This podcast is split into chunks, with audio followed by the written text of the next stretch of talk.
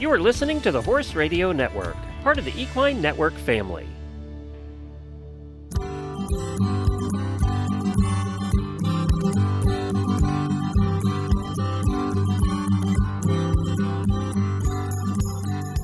Welcome to this episode of the Business of Practice podcast, where we focus on the business and human sides of equine veterinary medicine. In this episode, we're going to talk to AAEP Director of Education Karen Pautz, MS, about finding time to learn. I'm your host, Kim Brown, editor of EquiManagement. The Business of Practice podcast is brought to you in 2023 by CareCredit. Karen joined the AAEP as the Director of Education in June of 2019. Prior to that, she served nearly 21 years at William Woods University. She was the Program Manager, School of Equestrian Studies online master's degree in equestrian education for nearly seven years after serving as an assistant professor in the School of Equestrian Studies since August of 2002. For nearly 10 years prior to that, she was the new media design director at the Blood Horse. Karen earned her master's degree in teaching and technology at William Woods, where she had obtained her BA. She also attended the University of Missouri Columbia School of Journalism for two years prior to starting at the Blood Horse. Welcome to the podcast, Karen. Hey, Kim. Happy to be here. Well, we all know that the sustainability of equine veterinary practice is the top priority of the AAP. Yes. And we want to make sure that equine veterinarians feel like they have time to learn. And everyone is so busy right now. So we want to talk a little bit about um, the options that veterinarians have to find education, whether it's for the CE that they need or whether it's just on a topic that they really just are interested in. So let's start, Karen, and talk a little bit about CE because that's required of all vets. So, what can veterinarians do when they're looking for CE? Well, my first overarching recommendation would be to make sure you know your state's licensing requirements because they're all different. And um, I think too many people just have an idea that there's one way to get CE, and that's not right. There's a whole lot of different ways to get CE. And then, of course, um, when we talk about learning, um, yes, everybody has to get CE, but we hope also that people want to learn just for learning's sake. And the ideal thing is to uh, do both at once uh, to make sure that you know the CE that we offer is very valuable to our members immediately, but also, you know, it's just cool to learn. Yeah. So let's talk a little bit about CE. And I think a lot of veterinarians might not realize, and some of this was due to the pandemic, and some of it is just out there and, and maybe just isn't understood, that there are a lot of ways to get CE. Can you talk about a few of them? There are very much a lot of ways to get CE. And um, you probably can't. I can't, as director of education at AAEP, list every single requirement or mode of learning that each state offers because they are so different. I would recommend that if you're a member of AVMA, to go to their website and search continuing education, and you'll find this big chart of each state and their CE requirements. Now, when I looked at that chart yesterday, it said that it had been updated in March of 2021. And so lots of things have changed since then. Yeah. So again, it's really important that you go to your state licensing board site, hope that they keep it updated, and work your way through all the legalese terminology to figure out what exactly is required. But for some states, just reading a scholarly article and being able to document that you've read it is good enough for CE. Wow. Um, yeah, or writing that scholarly article or attending a seminar, uh, whether or not the the producers of that seminar say that it's uh, eligible for CE, your state might accept it. Now, the trick is just to make sure that you document everything. And I'll take a moment to remind everybody learn how to keep track of this stuff. Have an organized uh, file on your computer. And um, a lot of places that offer CE will email you a CE certificate. Learn to download those and keep them. because uh, whoever uh, gives you the CE should also be keeping good records and have your information available. But technology changes so much, and the platform that you uh, earn your CE on might not be around in a year. Ah. So save your stuff. Save, save, save. Good tip.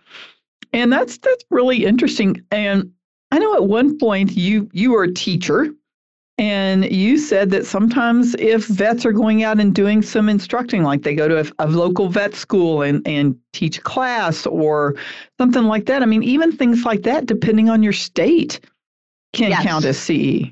Yes. And again, it's it's just all across the board with states. Uh, so you really need to have an idea of your state or your province or your nation. Uh, for those of us who aren't in the the U.S. Um, and you know, if you're not sure, call them. That's a good, good point. Because some of those sites can be a little hard to navigate. Yes. yes, very much. I was going through a bunch of states' uh, websites yesterday to prepare for this discussion. And a lot of the states, the only way you're going to find the specific items that they'll allow for CE is to go to their FAQ, which, oh gosh. yeah, yeah. So you might have to dig, um, but it's worth it because you'll be surprised, I think, about all of the stuff that's available. And um, most CE providers these days in the US will make their offerings RACE approved. RACE, which is the Registry of Approved Continuing Education, which is organized by the AAVSB, which is the uh, American Association of Veterinary State Boards. Anything that's RACE approved is almost by default approved by your state, almost by default. Um, but uh, I think a lot of vets think that the only CE they can earn is the race approved stuff. And again, that's not necessarily the case. So you may Good have point. more options available to you than you realize. Well, and speaking of options, I mean, we we started this podcast talking about how busy vets are. And if you have to have your CE, a lot of people are turning to online CE and on demand. And Yay. Yeah, I mean, your your master's was in online education, right. so you've you've studied this, not just doing it. And it's interesting, of course, since COVID, there were a lot of changes in regulations because nobody was meeting in person to be able to get their CE. So let's talk a bit, little bit about the on demand for the digital, the, you know, you, you do a lot of these through AAP. There are a lot of different organizations and groups that have on demand. Even some companies offer on demand that have race approved CE. Yes. So, how do you go about finding them, picking them, getting something you want? I mean, there's there is a lot out there, and I believe, as you said um, when we were talking in prep for this, again, keep up with your state because some of them are reverting back and requiring more live now, hands-on, than on demand. But let's start with on demand. So, how do you find it? How do you know it's going to be good? What are you getting out of it? Well, I, there's not a large clearinghouse of lists of CE.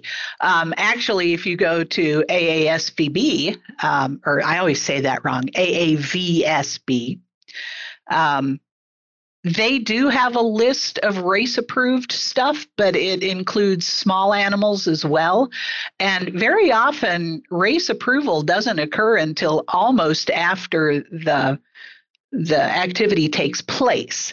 So uh, you have to be a little good at tracking stuff like this down. Now, of course, you know, I work for AAEP. We do CE. So go to AAEP and look at our CE calendar, and you'll get lots of stuff. Um, most, maybe I shouldn't say most, but many states do their own CE. Uh, certainly, any of the state or regional or national convention type things are going to be good for getting your CE. Uh, we have a lot of members who go to our annual convention and get all the CE they need for their two years. Most states are on a two year schedule, some states are on a three year, but yeah, so there is still a lot of looking around that you have to do. So how do, how can you tell if I get on and I of course you you got to figure it out. I, am going to give you a little kudos here because Karen's CE is really good and it's always fun as well as educational. She has great uh, presenters and they they prep so that nobody's stumbling around trying to figure out how to work the technology. And Karen is great on the technology and can, you know, fix things. And that's not always true on some of the CE I've been attending. Aw, shucks. The Business of Practice podcast is brought to you by CareCredit. Care Credit keeps equine veterinarians at the heart of care by providing horse owners with simple, budget friendly financing options. By bridging the gap between cost and care, CareCredit supports healthy financial relationships between veterinarians and their clients. It can help them move forward with care a horse needs whenever and wherever it's needed. And then you mentioned the um, the the conventions. A lot of the conventions still offer a portion of their live programs as on demand. So if there's yep. a California, Florida, Kentucky, if there's something going on, NAV, whatever, that's going on that you want to attend certain sessions, you can check to see if those are on demand. Yes, absolutely. Yes. But then again, after attending last year's live AAP convention, man, everybody was saying there's just nothing like getting back to being able to talk to people. Well, uh, and as much as I adore online education, that is my expertise. I'm a big fan of the computer and not a big fan of large groups of people, to be honest. But um, the veterinary profession uh, involves a lot of practical hands on skills. And we haven't yet developed a really good way to teach hands on skills through the internet. So, yeah, um, we are at the AAEP, uh, we are really focusing our face to face events on the hands on skills. Uh, I am not a big fan of sitting in a darkened hotel conference room and watching PowerPoint presentations. I mean, they they are good for some things, but not good for learning how to do things hands on. So you're going to find that our face to face education involves a lot more hands on stuff. You can do the lecture portion beforehand online, yeah. and then you come to the the program and you're really just literally getting your hands dirty. Yeah. That's and, great. Uh, Kim, you had mentioned it. Yeah, during COVID, pretty much every state said, we don't care. You can get all of your education online. Um, before COVID, uh, most states required a certain number of face to face hands on credit hours. And of course, that went out the window with COVID. But I anticipate a lot of reverting to that uh, requirements that not everything can be online. But again, I was looking through a lot of state requirements yesterday, and most of them still say you could earn all of your CE credit online. Wow, okay. Don't go out and get hands-on education. You you need that.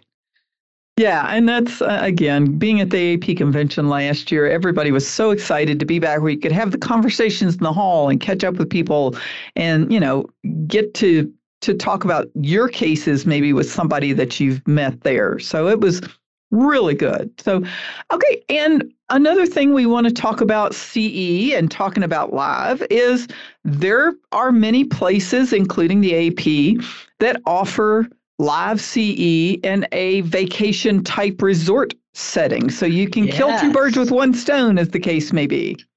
Yeah, those are great because usually the learning takes place on half the day and the resort activities take place on the other half. And, you know, that's hard to beat. Yeah. And there's a lot. I mean, a- AP has got their resort symposium usually held in January in some warm climate that is lovely. yes. I'm, I'm happy to go, by the way, if anyone, you know, is, is interested in me carrying your suitcase, happy to go to those. Those are great. and they have great education. And it's a, a nice, small learning experience with really good presenters. So I would, if you haven't ever tried the resort symposium, check into it. Um, but I mean, there's there's places that you can go on cruises and have um, veterinary CE. There's all kinds of places you can get this. So just be open to okay, if you if you know that you need the CE and you know you need a little time off, maybe you can combine those two. But and here we are. We're doing a podcast right now, and you do webinars at AAP. Yes. Yes. So let's talk a little bit about those and how you can use them, maybe even on in your truck, even a webinar. Well, yeah, that's the thing. I, our vets spend so much time in the truck. And these days, I would say a big majority of their time in the truck has some sort of internet connection, whether it's by the phone or Wi Fi. And uh, why not use that time to listen to podcasts? Uh, we do a podcast. Kim has tons of podcasts. Um, you can subscribe to those podcasts with uh, various aggregators. Uh, Apple does a, I don't even remember the name of it. Kim, help me out. Oh, there's there's so just many. Apple different... I mean, yeah, yeah the the name of it, but yeah. Stitcher and yeah, iTunes Google. and there you go. Yeah, there's all kinds of aggregators yeah. for those, which will send you notification that a new podcast is available. Um, but it doesn't just have to be podcasts that you listen to in the truck. You could listen to a webinar. Even if the webinar has a video portion, you can still just listen to it. You can turn off the video part and listen to it. And I do that sometimes. I'll listen to a video in the car I, I would point out that I'm not going to uh, watch it, but I'll listen to it.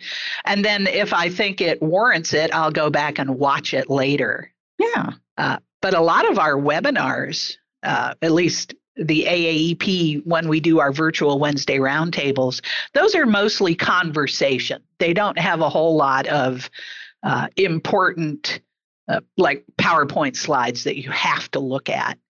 So there's a lot of them that are great as as webinars and in fact I'll post just the audio of it. So, yeah, there use that time in your truck to listen up.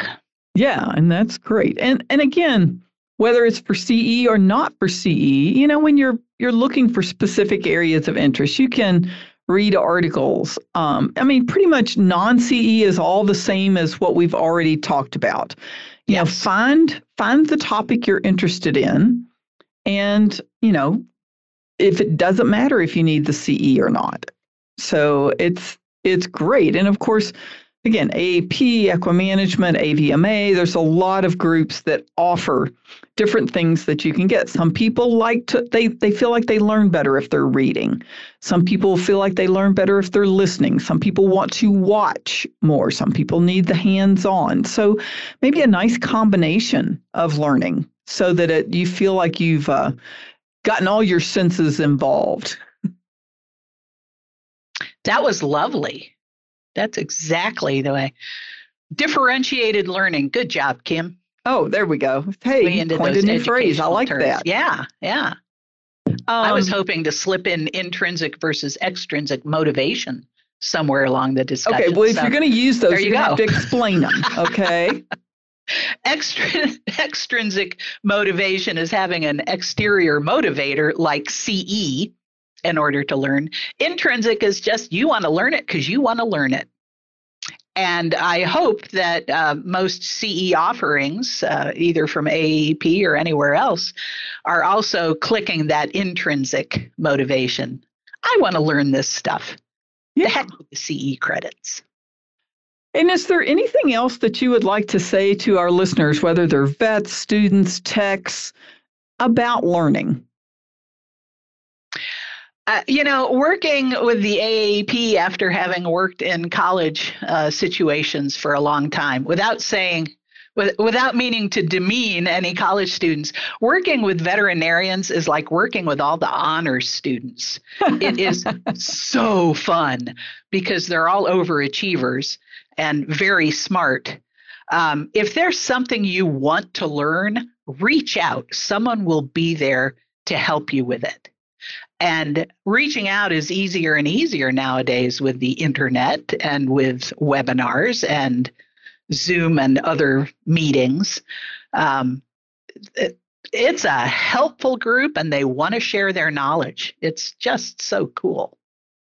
Yeah, and we have I have really enjoyed, you know, we do I do a, a business and a health podcast, and we're on the business podcast today. So make sure you go back and listen to some of the previous ones. And I just want to thank you, Karen, for joining us today. It was it was a great fun talking to you, and I, I hope the vets out there and the students and the techs all kind of get reinvigorated, and maybe want to go try something new for their learning. And we'd like to thank all of our listeners today for joining us on the Business of Practice. And a big thanks to our sponsor, CareCredit, for just giving us the opportunity to have these conversations. Well, and, and uh, yeah, yeah, I'm I'm not going to let you cut me off quite yet. Okay, uh, jump right in. uh, in your um, web page that includes the podcast, stick my email address in there. So if people want to reach out to me about learning opportunities or if they have good ideas, um, let me know. We have a couple different things in the work. We've started, uh, and we're just barely starting, a library of short videos.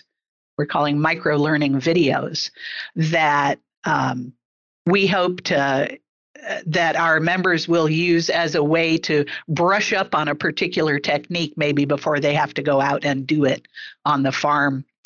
Right now, you have to have an internet connection to get those videos, but as technology improves, I think those will be easier and easier to to access. But yeah, give me a holler if you have any questions. Okay, well, for all of our listeners, you can go to equimanagement.com and we have a short article for every podcast. And of course, the podcast player there, or you can get them on your favorite podcast network. And we'll make sure to include Karen's email uh, on that article page on equimanagement.com. And that way you can just send her a direct link. Or, of course, you can always go to aaep.org and you can find her contact information there. Yep. And if you have any questions or suggestions for this podcast or for EquiManagement or for Karen, and I'd be happy to pass the, the word along, you can send an email to me at kbrown, that's the letter K Brown, at equinenetwork.com. Thanks so much for listening today.